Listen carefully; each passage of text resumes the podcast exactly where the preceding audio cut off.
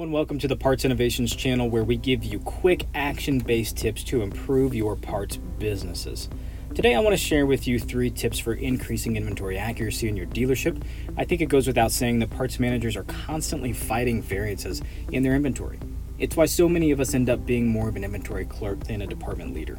Now, I'm not going to talk about cycle counting because I think you should be implementing a cycle counting program regardless of your inventory situation. Um, so, with that being said, let's go ahead and get into it.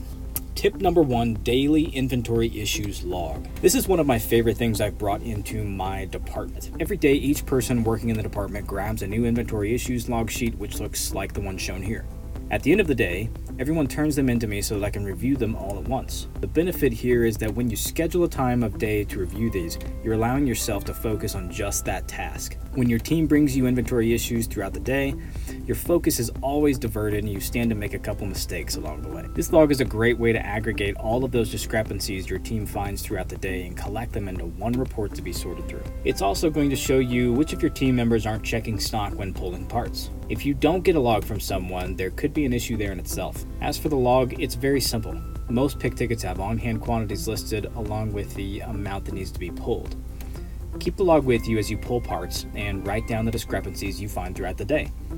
Part number, computer on hand, actual on hand, bin location, and any notes. Daily management of these logs is going to drastically increase your inventory accuracy of your most sold items. So, tip number two is assign a leader in the warehouse. This is especially important for larger operations. Assigning a warehouse manager or a warehouse lead who understands your inventory management philosophy will change your business. You can't always be putting out fires. Assigning a leader in the warehouse allows you to pass that torch on to someone who you trust to handle it for you. This way, you can meet with them weekly or daily to review issues and help solve them. Let's take a look at the four quadrants of time management here, for example. We want to stay in the top right quadrant, which is the productivity quadrant. Most parts managers stay in the crisis quadrant. It's the first one we see listed. Everything is always urgent, and there's never any time for sustained focus. We also love to be in distraction mode because busyness feels productive. Notice walk ins is part of the distraction quadrant. Naming a lead in your warehouse can field those distractions and monitor the warehouse productivity for you is going to get you closer to the productivity quadrant, which is where you want to spend about 75% of your very valuable time. Now, a warehouse lead should do most of the following manage warehouse employees, manage to the outlined processes set by you in the warehouse, monitor KPIs related to cycle time effectiveness, ensure accuracy of parts pulled and stocked, take over scheduling and routes for the warehouse staff and parts drivers, ensure cycle counts are completed and turned in, report to you any issues that they don't have the authority to solve or need help with on a scheduled basis. That brings us to tip number three, which is measure only what matters. What you measure is incredibly important when it comes to improving your inventory accuracy. For example, can you think of the different KPIs you're tracking related to inventory accuracy? For some of us, the answer is just flat out no, because there's just no measurement happening. But in order to know if what we're doing is improving and to know that we're focusing our efforts in the right direction, we need to measure our efforts every single day. Have you ever heard the saying, what gets measured gets improved? That principle applies here.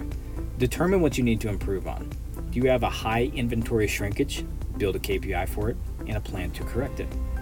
Does it take too long to receive parts in the morning? Build a KPI for it and make a plan to correct it. Is your team constantly pulling the wrong parts and sending them out to customers? Build a KPI for it and make a plan to correct it.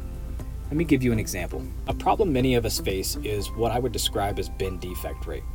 That is the percentage of defect that exists within any given bin location. For example, when you pull something that is supposed to have a quantity of 10 in the bin, but it only has 9, that would give you a 10% bin defect rate for that specific bin location. If you extrapolate that across your entire inventory, you can get an idea of your average bin defect rate for your full inventory. 10 to 15% is actually an average starting point for most people. Because of this, I built a tool to measure and improve our bin defect rate. I also built new processes that would help decrease variances. This is a really simple example of how to build a very focused KPI tracking dashboard. Obviously, you can get more in depth here, but as you can see, I want to see the number of parts counted and how many variances were marked down. From there, I can calculate my bin defect rate versus the goal I'm shooting for. I know that my delta in this scenario is about 9%, so I need to ensure my plans are solid to lower that number. Below that, I want to see who is counting the most amount of parts and holding up their end of the bargain to increase our accuracy. If Joe is counting hundreds more than Joe 3, there might be an issue there. That is all I've got today. I hope this gave you a few ideas or valuable insights. And as always, please reach out if you need any help with implementing these things. I'm always available. jscott at partsinnovations.com. If you would please like and subscribe, that would really help me a ton. All right, we'll see you in the next one.